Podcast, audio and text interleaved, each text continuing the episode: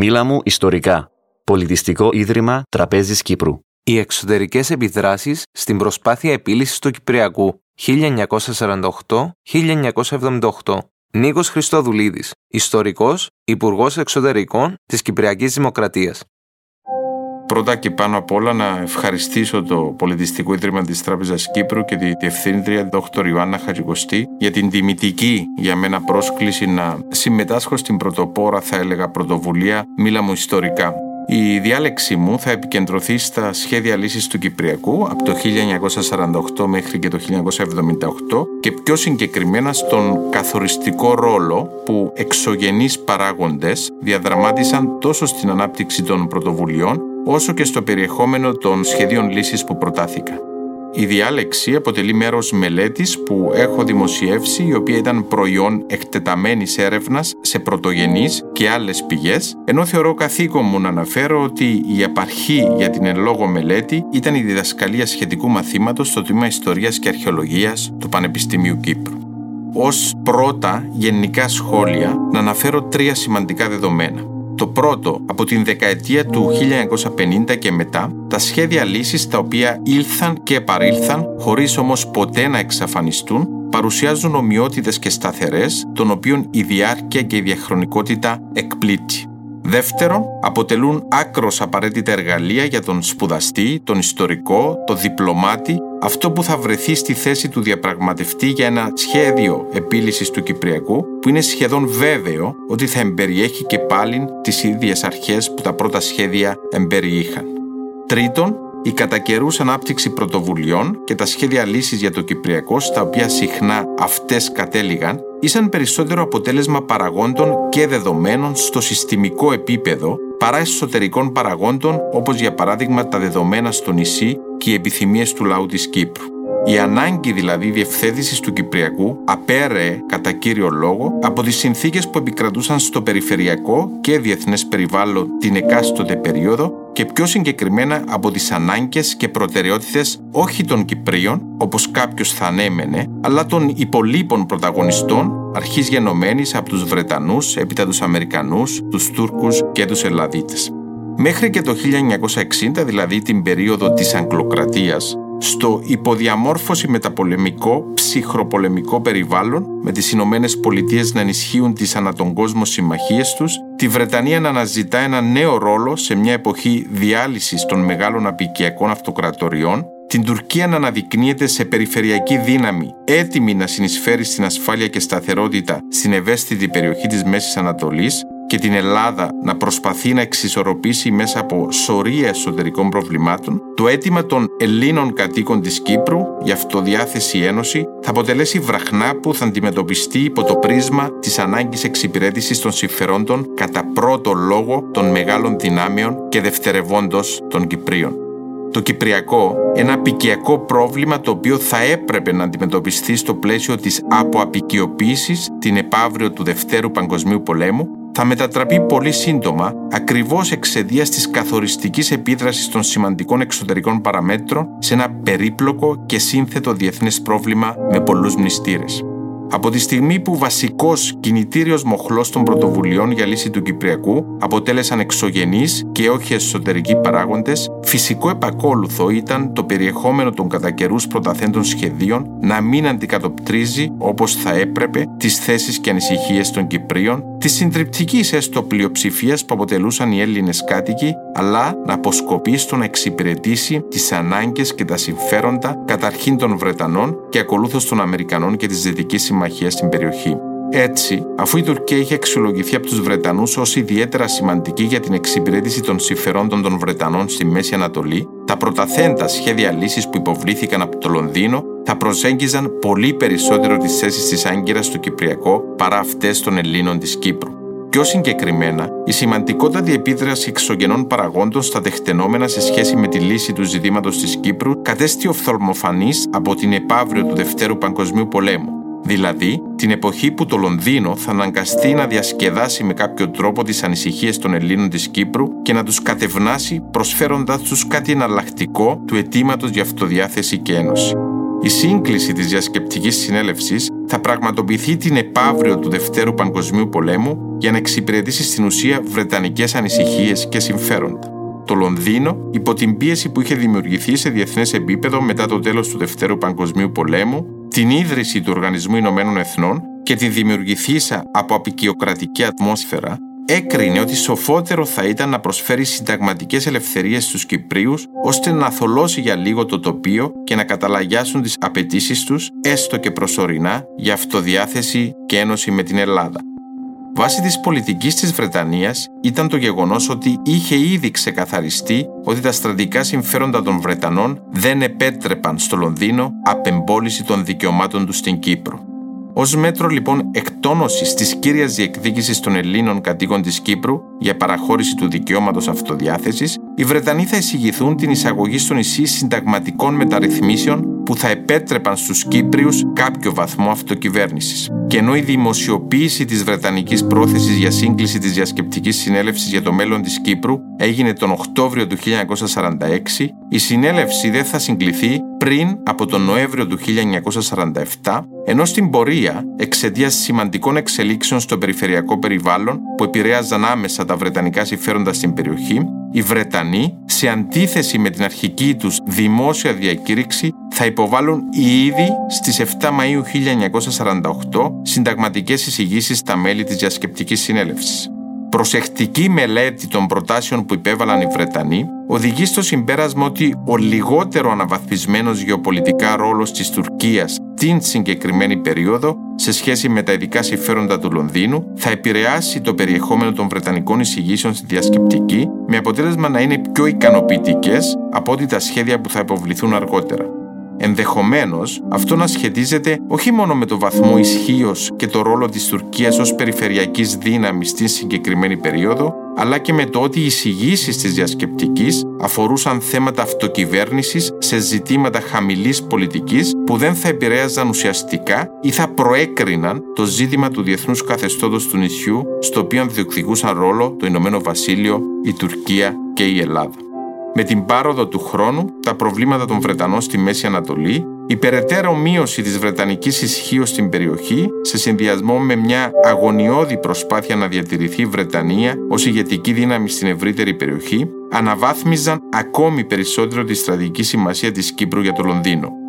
Ήταν μέσα σε αυτό το πλαίσιο που έγινε και η περίφημη δήλωση του Βρετανού Υπουργού Χόπκινσον για την Κύπρο το 1954, η οποία συνέπεσε καθόλου τυχαία, χρονικά, με την υπογραφή της Βρετανο-Αιγυπτιακής Συμφωνίας για αποχώρηση των Βρετανών από την Αίγυπτο, καθώς και με την αρνητική στάση των Αμερικανών σε σχέση με την απόφαση της Ελλάδας να εγγράψει το θέμα της Κύπρου στα Ηνωμένα Έθνη.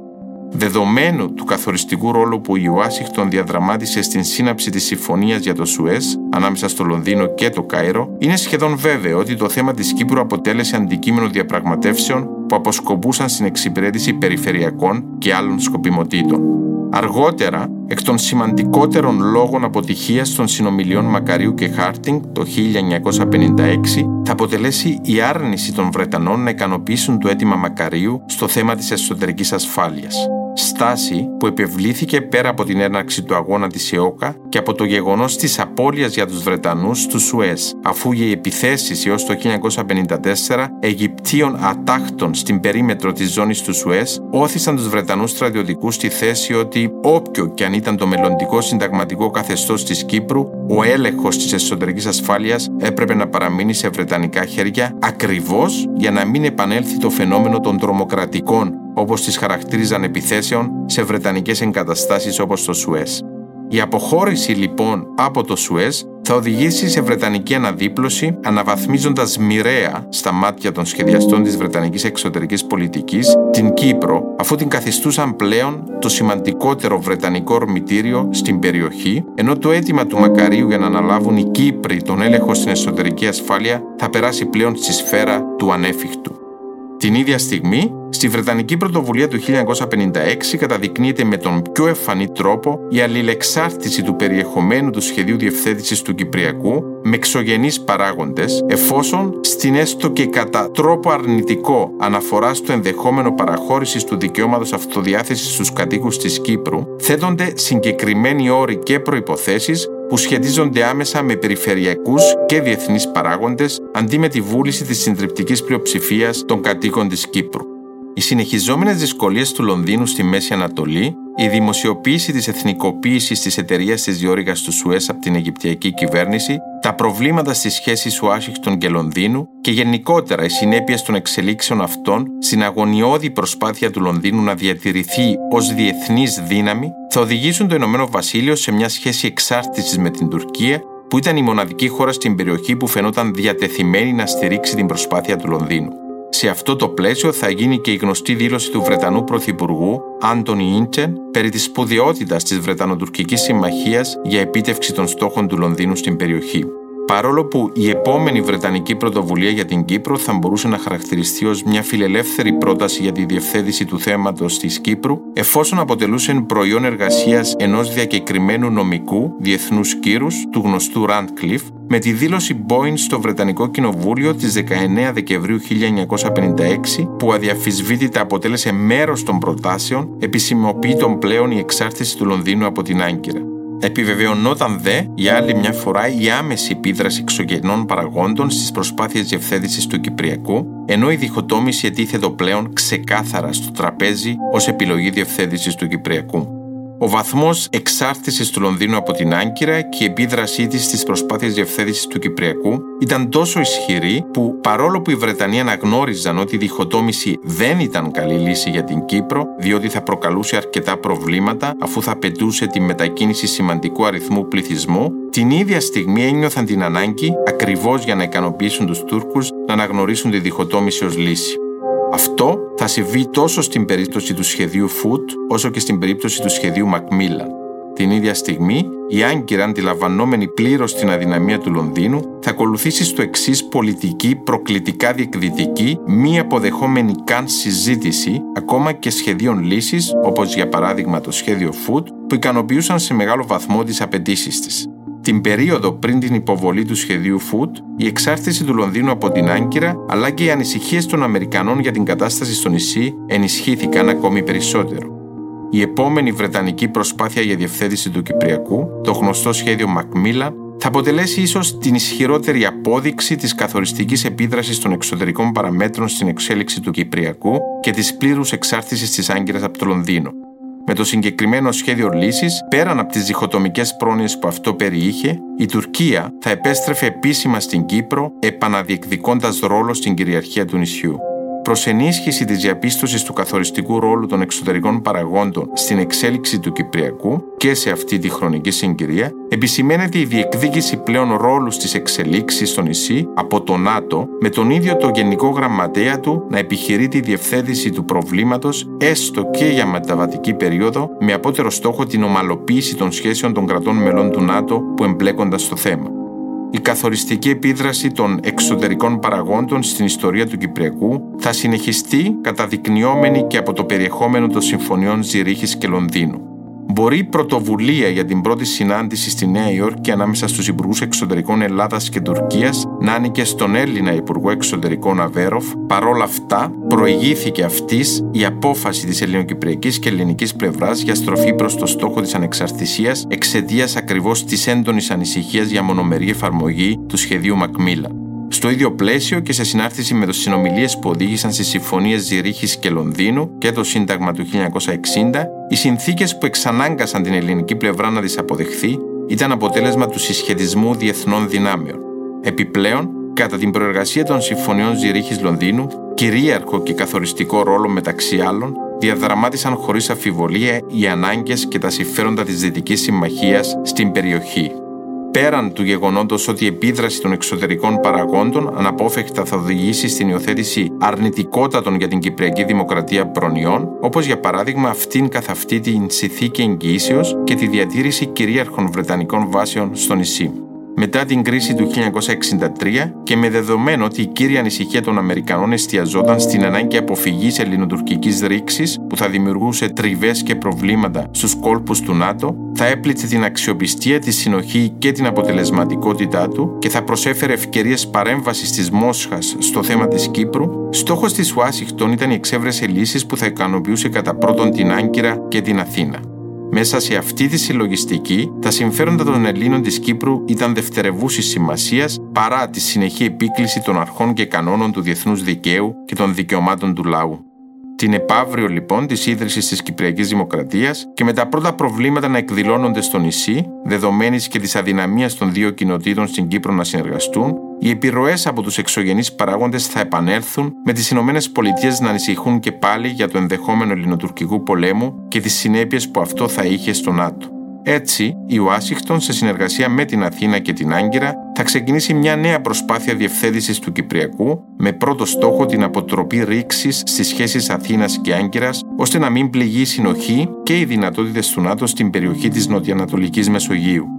Ανησυχία αποτελούσε και το ενδεχόμενο αξιοποίησης από τη Μόσχα μιας τέτοιας κατάστασης, κυρίως μέσω των Ηνωμένων Εθνών, που θα επέτρεπε στη Σοβιετική Ένωση να αναμειχθεί σε μια ενδονατοική κρίση. Βρετανοί και ακολούθως Αμερικανοί θα αναλάβουν αμέσως μετά την έναρξη της κρίσης του 1963 πρωτοβουλία για διευθέτηση των προβλημάτων στην Κύπρο εξαιτίας κατά κύριο λόγο της ανάγκης διατήρησης της ειρήνης στο νησί προς αποτροπή εμπλοκής της Σοβιετικής Ένωσης δεδομένης και της σημαντικής δύναμης του ΑΚΕΛ στην Κύπρο. Για τους Αμερικανοβρετανούς, το Κυπριακό θα έπρεπε να παραμείνει ένα εσωτερικό πρόβλημα του ΝΑΤΟ.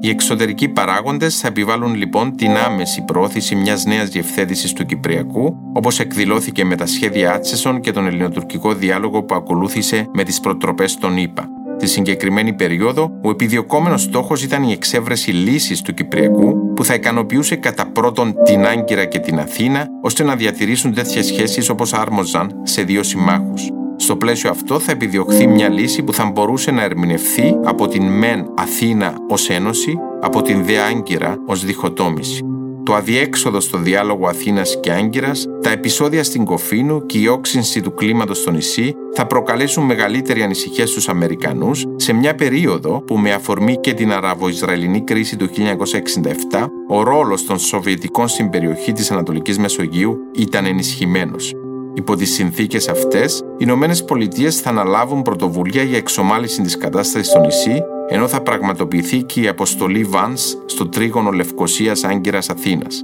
Στη συγκεκριμένη περίοδο, εξαιτίας και της αποτυχία εξέβρεσης λύσης μέσα στο πλαίσιο του ελληνοτουρκικού διαλόγου, οι Αμερικανοί θα αντικρίσουν θετικά την έναρξη των διακοινωτικών συνομιλιών, οι οποίες τελικά δεν έφεραν αποτέλεσμα, φτάνοντας στο προδοτικό πραξικόπημα και την τουρκική εισβολή του 1974. Και σε αυτή την περίπτωση, οι εξωτερικοί παράγοντες ήταν εκείνοι που συνέβαλαν καθοριστικά στην εξέλιξη των γεγονότων, τα οποία επηρεάσαν όσο ποτέ άλλοτε τις προοπτικές μιας δίκαιης επίλυσης του ανοιχτού ακόμη Κυπριακού. Η ανοχή της Ουάσιγκτον στις προσπάθειες αμφισβήτηση του Μακαρίου από τη Χούντα των Αθηνών, οι φόβοι για το ενδεχόμενο ελληνοτουρκικού πολέμου και ο ρόλος του Κίσιντζερ οδήγησαν στο πραξικόπημα και την τουρκική εισβολή του 1974 η καθοριστική επίδραση εξωγενών παραγόντων στις πρωτοβουλίες και προταθέντα σχέδια λύσης του Κυπριακού θα συνεχιστεί και μετά το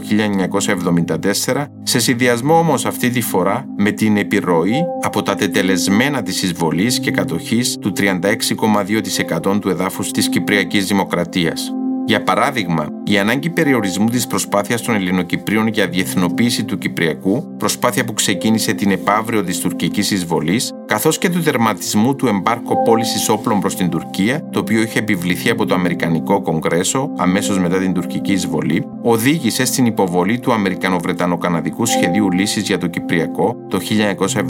1978. Οι συνέπειες λοιπόν της τουρκικής εισβολής θα επηρεάσουν καθοριστικά τα δεδομένα σε σχέση με τις μελλοντικές προσπάθειες επίλυσης του Κυπριακού και το περιεχόμενο της όποιας λύσης, εφόσον ο πολυπόθητος γεωγραφικός διαχωρισμός της Κύπρου, τον οποίο η Άγκυρα επί δύο και τόσα χρόνια έγινε πλέον πραγματικότητα. Ήταν σαφές άλλωστε εξ αρχής ότι χωρίς διαχωρισμό γεωγραφικό και μετακίνηση πληθυσμού ώστε να υπάρχουν εθνικά ομοιογενείς ζώνες στην Κύπρο, ο στόχος της Άγκυρας δεν μπορούσε να επιτευχθεί. Στη βάση λοιπόν των νέων επί του εδάφους δεδομένων και με τις ευλογίες της Ουάσιχτον αλλά και του Λονδίνου, η ιστορία της επίλυσης του Κυπριακού θα φτάσει στο σημείο σταθμό της πρώτης συμφωνίας υψηλού επίπεδου Μακαρίου και Εντεχτάς του 1977, με την οποία σηματοδοτείται άλλη μια στροφή στους στόχους της ελληνικής πλευράς όσον αφορά τη λύση του Κυπριακού. Της συγκεκριμένης συμφωνίας θα επακολουθήσει μάλιστα το γνωστό Αμερικανο-Βρετανο-Καναδικό σχέδιο του 1978, προϋπόθεση για την απόφαση του Κογκρέσου υπό την πίεση του Λευκού Οίκου να άρει το εμπάρκο που επιβλήθηκε στην Τουρκία μετά την εισβολή του 1974.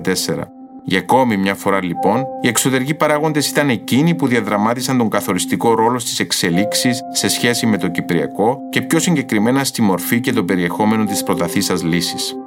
Συνοπτικά λοιπόν, στην ιστορία του Κυπριακού προβλήματος και των σχεδίων λύσης που υποβλήθηκαν μέχρι και το 1960, καθοριστικό ρόλο θα διαδραματίσει η αγωνιώδης προσπάθεια του Λονδίνου να κρατήσει τον ηγετικό ρόλο στη Μέση Ανατολή και η σημασία που οι Βρετανοί απέδιδαν στην Άγκυρα για την επίτευξη του συγκεκριμένου στρατηγικού του στόχου. Σταδιακά, και αφού οι Ελληνοκύπροι και οι Τουρκοκύπροι μετά την ίδρυση της Κυπριακής Δημοκρατίας δεν επιτυχάνουν τη συνεργασία, τα ενία θα πάρει η Ουάσιχτον, που εν μέσω ψυχρού πολέμου ιεραρχεί τις προτεραιότητές της και κινείται με απότερο στόχο την αποτροπή εμπλοκής της Μόσχας στη Μεσόγειο και τη διατήρηση και ενίσχυση του ΝΑΤΟ που απειλεί το από το ενδεχόμενο λιοντουρκικού πολέμου. Στην περίπτωση της Κύπρου, η Ουάσιγκτον θα στοχεύσει λοιπόν στην εξέβρεση λύσης που να ικανοποιεί όχι κατά ανάγκη τους Κυπρίους, αλλά τους δύο συμμάχους και βασικούς παίχτες, την Τουρκία και την Ελλάδα. Όπως και στην περίπτωση των Βρετανών, η ζυγαριά φυσικά αναδεικνύει την Άγκυρα ως την πιο σημαντική για τα αμερικανικά συμφέροντα, γι' αυτό και η ελληνική πλευρά ήταν σε σαφώς μειονεκτικότερη θέση. Ενδιαφέρουσα επισήμανση αποτελεί το ότι όλα τα εμπλεκόμενα μέρη στο θέμα της Κύπρου, η Βρετανία, η Τουρκία, η Ελλάδα, οι Ηνωμένες Πολιτείες, η Κυπριακή Δημοκρατία, έχοντας επίγνωση του καθοριστικού ρόλου που θα μπορούσε να διαδραματίσει στις προσπάθειες διευθέτησης του Κυπριακού το ενδεχόμενο αξιοποίησης του προβλήματος από τη Μόσχα, χρησιμοποιούσαν κατ' επανάληψη τον παράγοντα Σοβιετική Ένωση προς ενίσχυση των θέσεών τους. Έτσι και η Σοβιετική Ένωση, αντιλαμβανόμενη τη δύναμη της αυτή και αποσκοπώντας να αξιοποιήσει προς όφελός της την κατάσταση στην Κύπρο, δεν θα διστάσει να υιοθετήσει κατά καιρούς ακόμη και αντιφατικές πολιτικές και αναλόγως της περίπτωσης να υποστηρίξει είτε την Κυπριακή Δημοκρατία είτε την Τουρκία. Για παράδειγμα, η Μόσχα, παρόλο που στήριξε τον Μακάριο στις προσπάθειες που κατέβαλε προς αποτροπή μιας διχοτομικής λύσης που θα οδηγούσε στην κατάλυση της Κυπριακής Δημοκρατίας, θα συμπορευτεί αργότερα με την Άγκυρα υποστηρίζοντας την τουρκική θέση για ομοσπονδιακή λύση. Στο πλαίσιο αυτό, η τουρκοσοβιετική προσέγγιση που θα ξεκινήσει στα τέλη του 1964, αρχές του 1965 και η αναθέρμανση των σχέσεων της Άγκυρας και της Μόσχας μετά την επιβολή του Αμερικανικού εμπάρκου στην Τουρκία θα ανησυχήσουν ιδιαίτερως τους Αμερικανούς που αντιμετώπιζαν την Τουρκία εξαιτίας και της γειτνίασής της με τη Μόσχα ως τον σημαντικότερο σύμμαχό τους στην περιοχή.